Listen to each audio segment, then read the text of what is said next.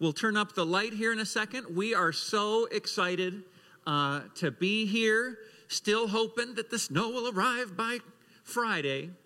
Um, but I'm glad that the roads were clear this morning. Uh, see a few new faces here today, so excited uh, to meet you, and um, just exciting to be together as a family. Uh, this, it, it is exciting to be able to do something bigger than ourselves.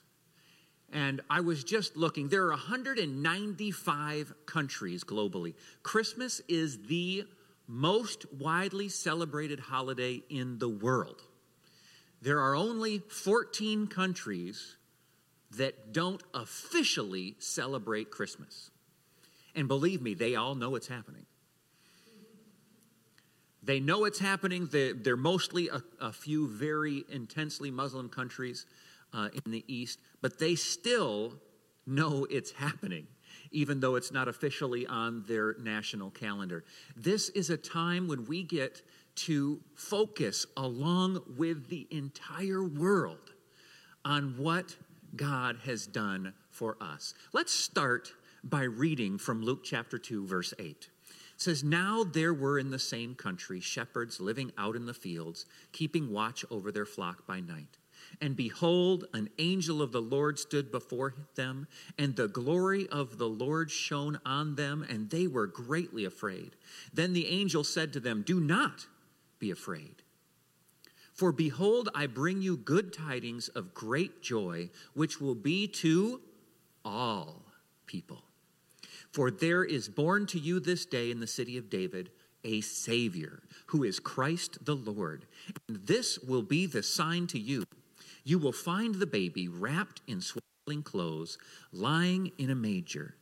And suddenly, there was with the angel a multitude of heavenly hosts, praising God and saying, Glory to God in the highest, on earth peace and goodwill towards men. That is what we're celebrating today. And we have the opportunity to celebrate simultaneously with nearly the entire world. And some people get uh, focused on, well, well, is, is December 25th really the day? Maybe not. Maybe not. The Bible doesn't tell us exactly. We have some clues. We know what the shepherds were doing and others. I've, I've seen different dates be proposed by different people. But here's what we know Christmas is the time when the world unites to consider, reflect, and remember what Jesus did. So, regardless of whether we got the date right, we're all focused together. And it is, it is an amazing it is an amazing thing to realize that the entire globe at one time will be considering what God has done. Isaiah chapter 9, verse 6 says, For unto us a child is born, unto us a son is given, and the government will be on his shoulders, and his name will be called Wonderful, Counselor, Mighty God, Everlasting Father, and the Prince of Peace. Prince of Peace is is where I want to put my focus. Jesus is the Prince of Peace. He said in first or John 14 27, he said, Peace I leave you, my peace I give to you. Not as the world gives, do I give it to you. Let not your heart be troubled, neither let it be afraid. Christmas is about peace. Jesus is about peace. And we could use some peace. I was looking at some statistics, and they said, generally speaking, this was a statistic from I think 2016. They said that each holiday season, there is an increase in anxiety and depressions of about 36%. And that's a normal Christmas season. This has not been a normal Christian Christmas season. We have been in a time, I, I was looking to see if, if there was any statistic out there that would say it. I came across multiple articles that claimed that anxiety and depression is up threefold this year because of all of the things that are going on. And it just reminded me it is time to remember, focus on, understand, and receive from the Prince of Peace. Many of us consider peace to be the lack of something, the lack of conflict, the lack of war. What is peace? Well, peace is when nobody's fighting. But biblically, there's a lot more to the peace that Jesus brings. Romans 14, 17 says, For the kingdom of God is not eating and drinking. You can forget that at Christmas time, you know. There, there, there is something to say about eating and eating, but that's not the kingdom of God. But it is righteousness, peace, and joy in the Holy Spirit. He says the kingdom of God isn't just eating and drinking, but it's righteousness, peace, and joy in the Holy Spirit. Peace is one third of what the kingdom of God is. It's so important to recognize that Jesus came to bring us peace. What is it that steals our peace? Why is it that there is such an increase of anxiety right now? The, the COVID pandemic, no matter how fearful you are of the actual virus, the, the policies and everything have affected your life, whether you ever got that disease or not. We are affected in many different ways our employments, our children's school, our daily schedule, our everything is being affected. And when something happens and you, do, you are being drastically affected and you don't feel like you have a lot of input back, that has a frustrating effect. When we look at our circumstances, when we feel that our circumstances are outside of our control, for many people, that causes a sense of panic, of anxiety. But how many of us consider in those moments that it's not entirely it may not be in my control, but God is still on the throne. The surprises that have come through this year may have surprised all of us. They weren't a surprise to God. He, he, he knew since the beginning of time. He knew what was coming. And he says his kingdom will bring peace. When we focus on what is outside of our control, and it, it brings us to a place that is not a healthy place to be. When, when our focus is on what we can't touch, what we can't impact, and we look at what is outside of our control, we will naturally become anxious. Most of us have heard the, the famous prayer of serenity. It was written by a theologian, Reinhold Niebuhr. And he said, Grant me, God, the serenity to accept the things I cannot change, the courage to change the things I can, and the wisdom to know the difference. Philippians chapter 4, verse 8 says, Finally, brothers and sisters, whatever is true, whatever is noble, whatever is right, whatever is pure, whatever is lovely, whatever is admirable, if anything is excellent or praiseworthy, think on these things. I want to jump forward. The verse right before that is verse 6. And it says, Do not be anxious about anything, but in everything, by prayer and petition with thanksgiving, present your requests to God. And the peace of God, which transcends understanding, will guard your hearts and minds in Christ Jesus.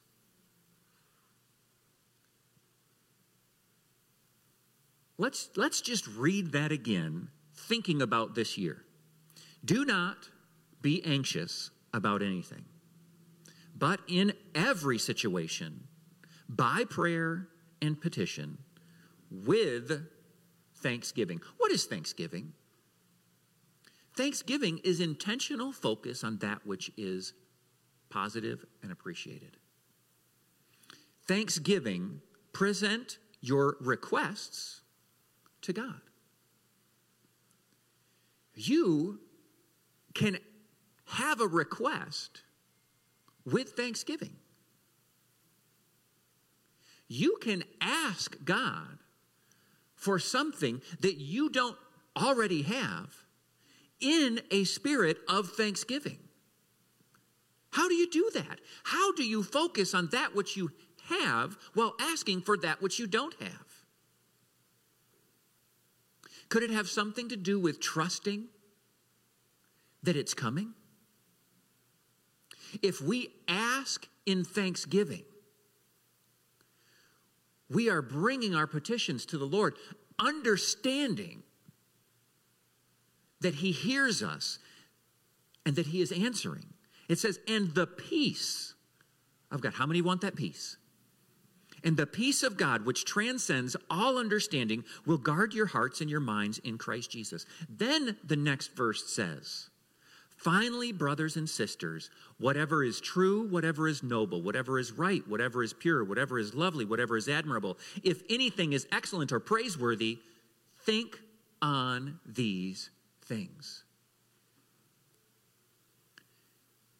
The kingdom of God isn't just about the absence of conflict, it's about the presence of peace, the presence of the Prince of Peace. When Jesus is the primary focus, when He and and our understanding of his greatness, of his mercy, of his goodness, of his faithfulness becomes our focus, then we will have that peace. His peace conquers fear, dread, shame, guilt, regret. Jesus' peace goes beyond what the circumstance looks like. The peace of God is inward, not outward. Jesus brings a calm within circumstances in spite of any storm. Remember the story of Jesus asleep on the boat during the storm when the disciples were so anxious? When he woke up, he released peace to the storm. That's, only what Jesus can do. This Christmas, we are celebrating the Prince of Peace who is in the boat with us. We may look around and say, it's an awfully stormy year. But the Prince of Peace has come and we are celebrating that he is here. Jesus has a peace that will influence what happens around him, whether the storm, sickness, disease, demon possessed. The gospel, Ephesians 6:15 says that we should shod our feet with the preparation of the gospel of peace. The gospel is about peace. What is the gospel? The gospel is the good news. What is the good news about? The good news is the Christmas story that we were in need of a Savior, and God sent a Savior, and He sent Him as a human baby to be born amongst us, to grow up but live a sinless life, making him the only acceptable sacrifice for our sin. Ephesians chapter 2, verse 13 through 14 says, But now in Christ Jesus, you who were once far off have been brought near by the blood of Christ. For he himself is our peace, who made both one and who has and who has broken down the middle wall of separation. Now, I think it was last week we talked about separation. recognize what death is. Death is not the end, death is a separation. When Adam and Eve sinned, they died spiritually. Did they cease to exist? No, but they were separated from God. The communion that they had with God was broken by the sin that now was in their life. When someone passes away, do they cease to exist? But they're separated, their spirit from their body. Death is a separation. Let's read that verse over again as we consider that. It says, But now in Christ Jesus, you who were once far off have been brought near by the blood of Christ. For he himself is our peace, who has made both one and has broken down the middle wall of separation. A big part of what peace is is communion with God. It is the removal of separation. Peace is spiritual life and health and communion with God. Hebrews 9:14 says, "How much more shall the blood of Christ, who through the eternal Spirit offered himself without spot to God, cleanse your conscience from dead works to serve the living God. We are cleansed by what Jesus came and did for us. That's how it affects me. We are cleansed, and my conscience is cleansed. It affects others with forgiveness. Genesis 13, 7, 9 says, And there was strife between the herdmen of Abraham's livestock and the herdmen of Lot's livestock. And the Canaanites and the Perizzites then dwelt in the land. So Abraham said to Lot, Please let there be no strife between you and me, and between my herdsmen and your herdsmen, for we are brethren. Is it not the whole, is not the whole land before you? Please separate from me. If you take the left, then I'll go to the right. If you take the right, I will go to the left. We know the story. Abraham and his nephew Lot were each prospering to a point that their shepherds and, and employees were basically fighting. And Abraham, even though he was the greater of the two, in order to avoid strife, said to Lot, You pick. If you take this valley, I'll take the, the mountains. If you take the mountains, I'll take the valley. And what did Lot do? Lot took what looked like the best choice. He looked off at the valley towards what was then Sodom and Gomorrah and said, That looks the most fertile. I want that. And he chose that. Then look what happened when, when Abraham made a sacrifice for the sake of peace and to avoid strife. Genesis 13. And the Lord said to Abraham, after Lot had separated from him, Lift up your eyes now and look from the place where you are, northward, southward, eastward, and westward. Did, did he have him exclude the section that Lot had just taken? North, south, east, west. He, he looked the whole thing. And he, he, he gave that to him. He says, That's all to be yours. You see, Abraham made a sacrifice for peace, for unity. And oftentimes we think, well, I'm going to sacrifice for peace. But that's not how it works. You see, there's a spiritual principle working behind the scenes. When you make a sacrifice for the sake of peace, the Bible calls it turning the other cheek. When instead of lashing out with vengeance or hostility, when you take the high road,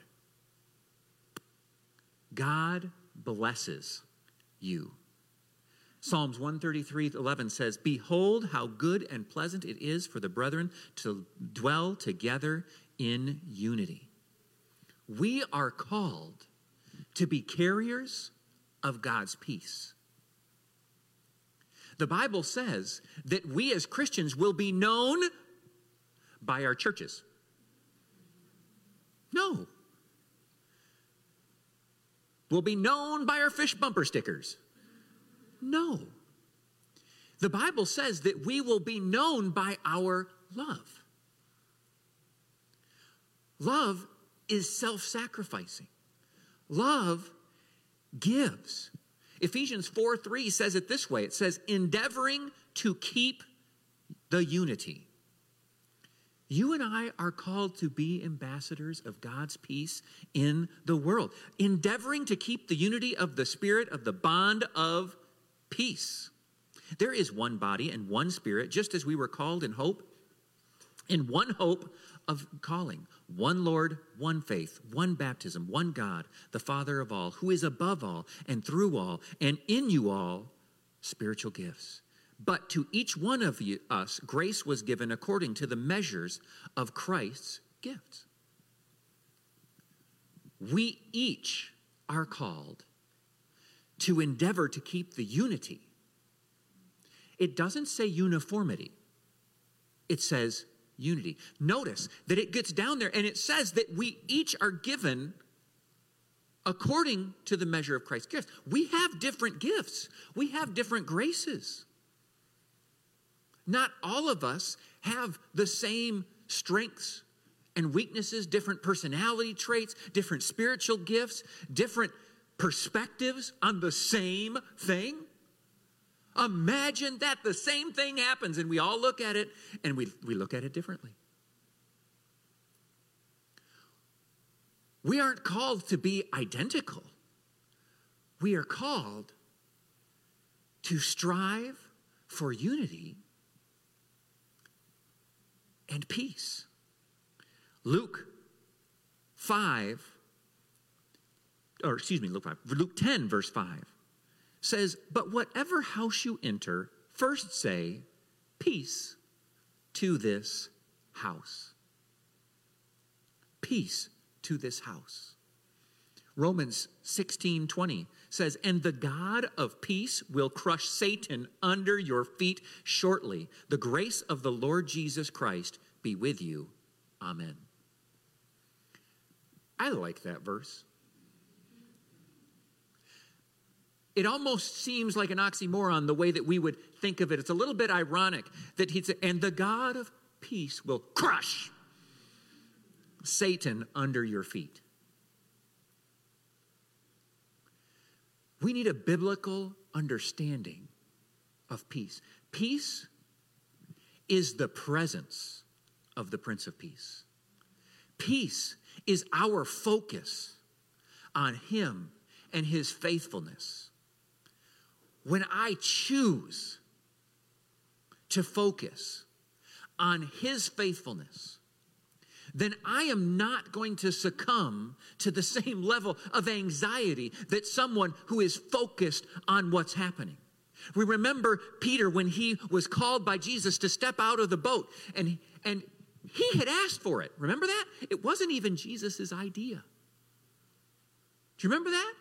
Jesus is just walking along. And the Bible actually says, it specifies that he was walking as in on a course to pass the boat by. A lot of times when I when I would imagine the story, like I would think, well, he was on his way to climb in the boat with them.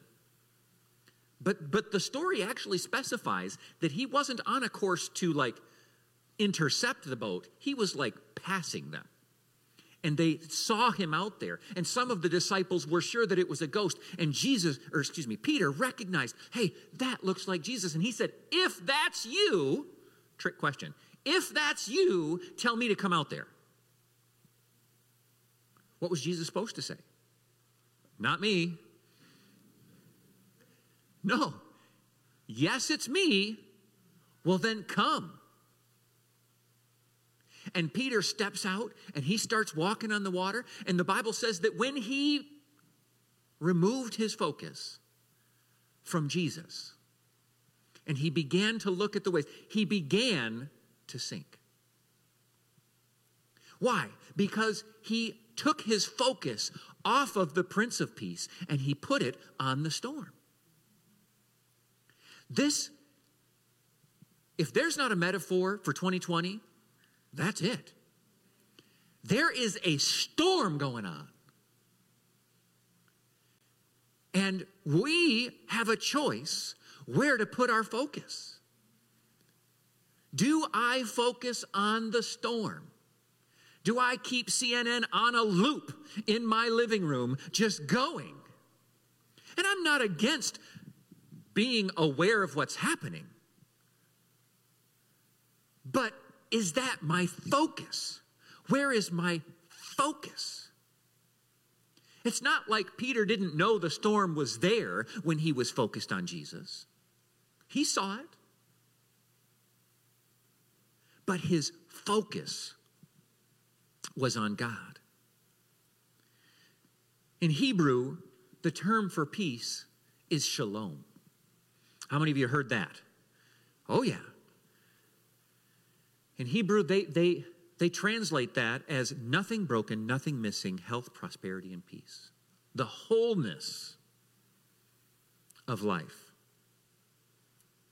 Peace, God's peace, is a powerful force. it's not a drive through window, it's more like a fine dining experience where we sit down and we enjoy the experience. Bake, meditate in God's word. Let that peace come into you until it radiates from you.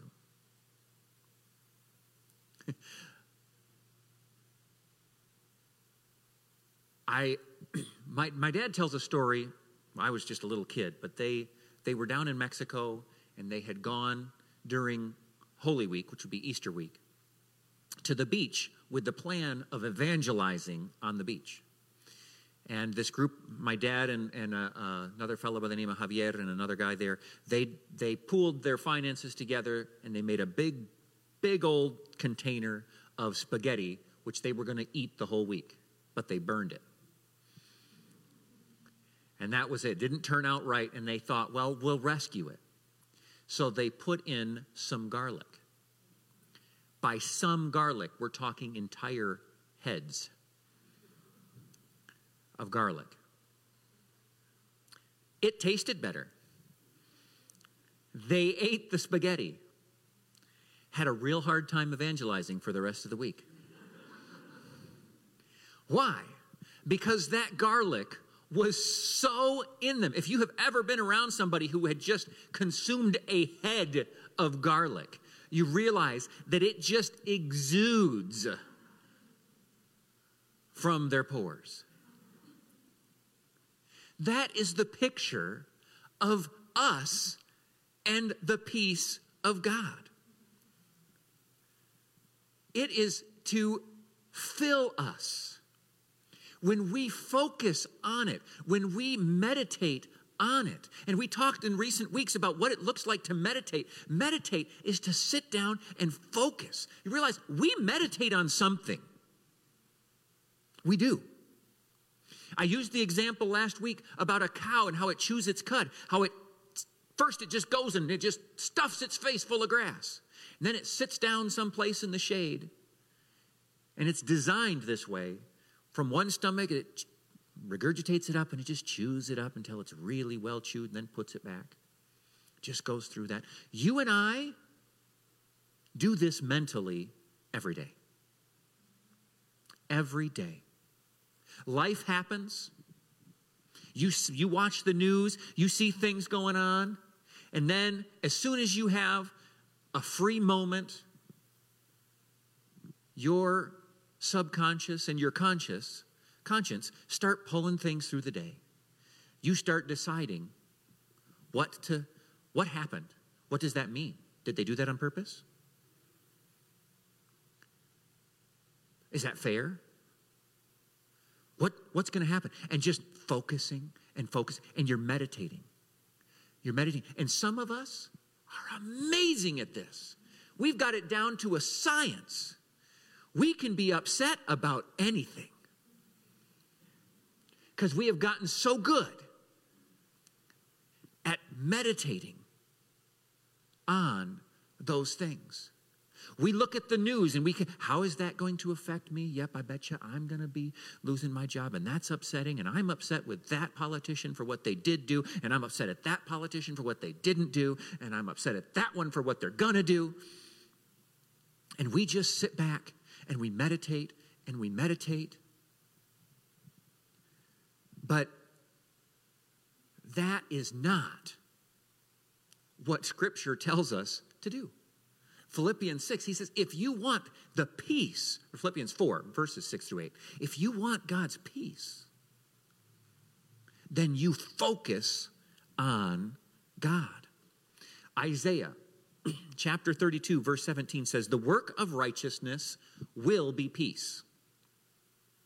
I want to read that again. The work of righteousness will be peace. The effect of righteousness quietness, and assurance forever.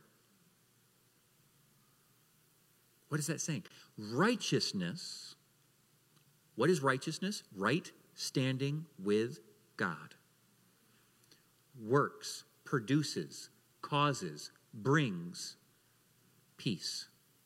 Romans 14, 17. For the kingdom of God is not eating and drinking, but righteousness, peace, and joy in the Holy Spirit. Notice righteousness comes first again. Hebrews chapter 7 2. To whom also Abraham gave a tenth part of all, first being translated king of righteousness, and then also king of Salem, meaning king of peace. Abraham, when he gave a tithe to Melchizedek, who was called the king of righteousness the king of Salem, and the king of peace. And it says, first being translated, king of righteousness. Some people believe that Melchizedek's was a Christophany, fancy word for an actual appearance of Christ. Whether it was Christ or someone symbolically representing Christ, either way, the same truth is true. Righteousness brings or proceeds peace. 1 John 4:17 Love has been perfected among us in this that we may have boldness in the day of judgment because as he is so are we in this world there is no fear in love but perfect love casts out fear because fear involves torment but he who fears has not been made perfect in love. How does that apply? The day of judgment is what we fear. We fear negative consequences. We don't desire that. But there is no fear in love and understanding that you are right with God. When you understand that, when you recognize that we are right with God, not because of what I've done. Not because of what I've done, but because of what He has done. Second Corinthians 5 18 through 20 says, All these things are from God who brought us back to Himself through what Christ Jesus did. And God has given us the privilege of urging everyone to come into His favor and be reconciled with Him. Hear that? We, you and I, have been given the privilege of urging other people to be reconciled to God. For God was in Christ, restoring the world to himself, no longer counting men's sins against them, but blotting them out. This is the wonderful message he has given us to tell others. What is the wonderful message that we get to tell at Christmas? Yes, that Jesus came. But why did he come? He came to bring peace. What brings peace? Righteousness. Right standing. The ultimate bringer of peace for us is knowing that we now have right standing with God, which came because He came. He came to bring that. And now we have, I love how it puts it, the privilege of, of telling others. Number verse 20, we are Christ's ambassadors. God is using us to speak to you. We beg you, as you, as though Christ Himself were here pleading with you, receive the love He offers you. Be reconciled to God. For God took the sinless Christ and poured him into our sins. Then, in exchange, he poured God's goodness into us. Let's read that again. For God took the sinless Christ and poured into him our sins. Then, in exchange, he poured God's goodness into us. That is the Christmas message. The message that my sin was put in to Jesus. And his goodness, righteousness, his communion, his relationship with God was then poured in to me. 2 Corinthians 5:21 says, "For he has made him to be sin for us who knew no sin, that we might be made the righteousness of God." So many verses describe over and over. Romans 1:16 For I am not ashamed of the gospel of Christ for it is the power of God unto salvation to everyone who believes to first the Jew also the Greek. For therein is the righteousness of God revealed from faith to faith. It is as written they shall live by faith That same verse in another translation puts it this way it's the Lovett translation. It says, It is po- the power which emanates from God and saves all who believe it. It reveals God's way of making men as righteous as himself. It reveals God's way of making men as righteous as himself. When we realize that we have been made righteous and a path to righteousness is available to everyone, that brings peace. When I focus on the end result, the bumps in the road lose their power. 2020 is a big pothole in the road. When, when I was growing up in, in high school, I would spend every summer in Mexico and or another country, but usually it was Mexico. And one of the things we would do is we would drive from a town called Ixmiquilpan out into these villages, and it would be hours worth of driving. Now, here in the States, we have speed bumps in parking lots. Okay, how many of you ever hit a speed bump when you didn't slow down? Okay, there in Mexico, they would just put the speed bumps on the main highway. You'd come up around a corner, especially at night. Sometimes there would be no reflective sign, and you'd come through a couple of buildings. They would just throw in a speed bump to tell you to slow down. But if you're driving along at 50, 60 miles an hour, and you don't notice that there is a seven inch speed bump, it'll rattle your cage. Kaboom! I have hit so many speed bumps, both driving and not driving, like when someone else was driving. It's just like it is almost an unavoidable experience in the back roads out there. You you hit these speed bumps. What do you do? Keep on going. We are in that place. When you realize that's not the destination, I have someplace else to go. If we stop and focus on what just happened. Oh my, this, ooh, ooh, ooh, ooh. What am I going to do? Can I go undo that? I can't undo that. Oh, I remember that cringy feeling you have when you're like, and you're like, oh, I hope I didn't break anything. But what can I do? I lift up my focus. I say, Lord, bless this truck. We keep going.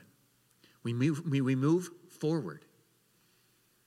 God has a plan to absolve us of sin. When we recognize that no matter what happened this week, no matter what happens politically, no matter which party, which individual, which gets, gets into office, no matter what, God is still on the throne. His long term plans for you have not changed. And when we lift up our eyes, like Peter, we keep our focus on Him, whatever that storm that surrounds us, we can just walk right through it. Fear is literally meditating in reverse. God has called us to focus on Him. Fear is literally focusing on the opposite. When we focus, and, and I, I, I meant to bring a pair of binoculars with me this morning, and I left them at home. But when we have a pair of binoculars, we magnify what's happening. We, our focus comes on it. But realize we didn't actually make that thing any bigger. Our perspective of it changed.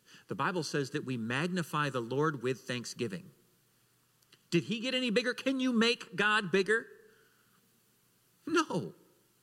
But he can be bigger in your eyes, in your perspective, as you focus on what he has done. This is a time of year, Christmas is a time when we are all together with nearly the entire globe thinking about Jesus. Let's put our focus on him. And as we said before, I'll read again Philippians 4 6 through 9. Do not be anxious about anything, but in every situation, including 2020, by prayer and petition with thanksgiving, present your requests to God. And the peace of God, which transcends all understanding, will guard your hearts and your minds in Christ Jesus. What is the peace of God guarding your hearts and minds from? If your hearts and mind need to be guarded by peace, what is that peace guarding your hearts and mind from? Just think about that for a second. My heart and mind needs to be guarded from something. Is it a demon with a really big name?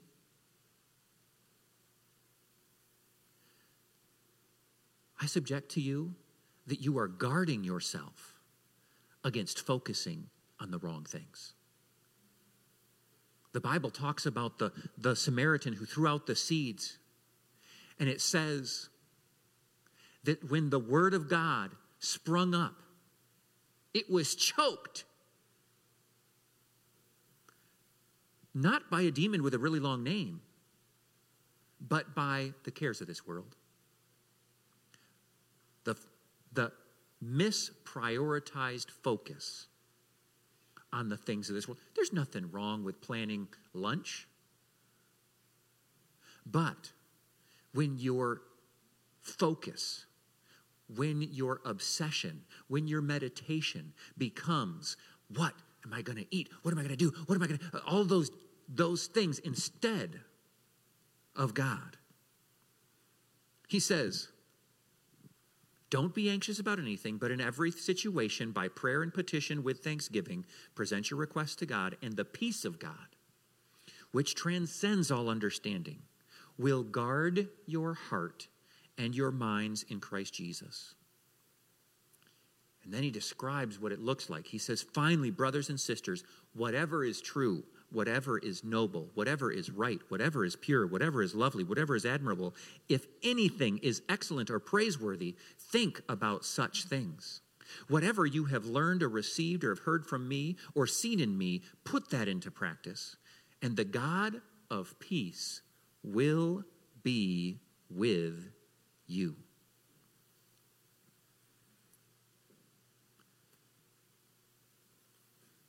I have six more pages we could go into and start talking about some of the barriers, unforgiveness, different things.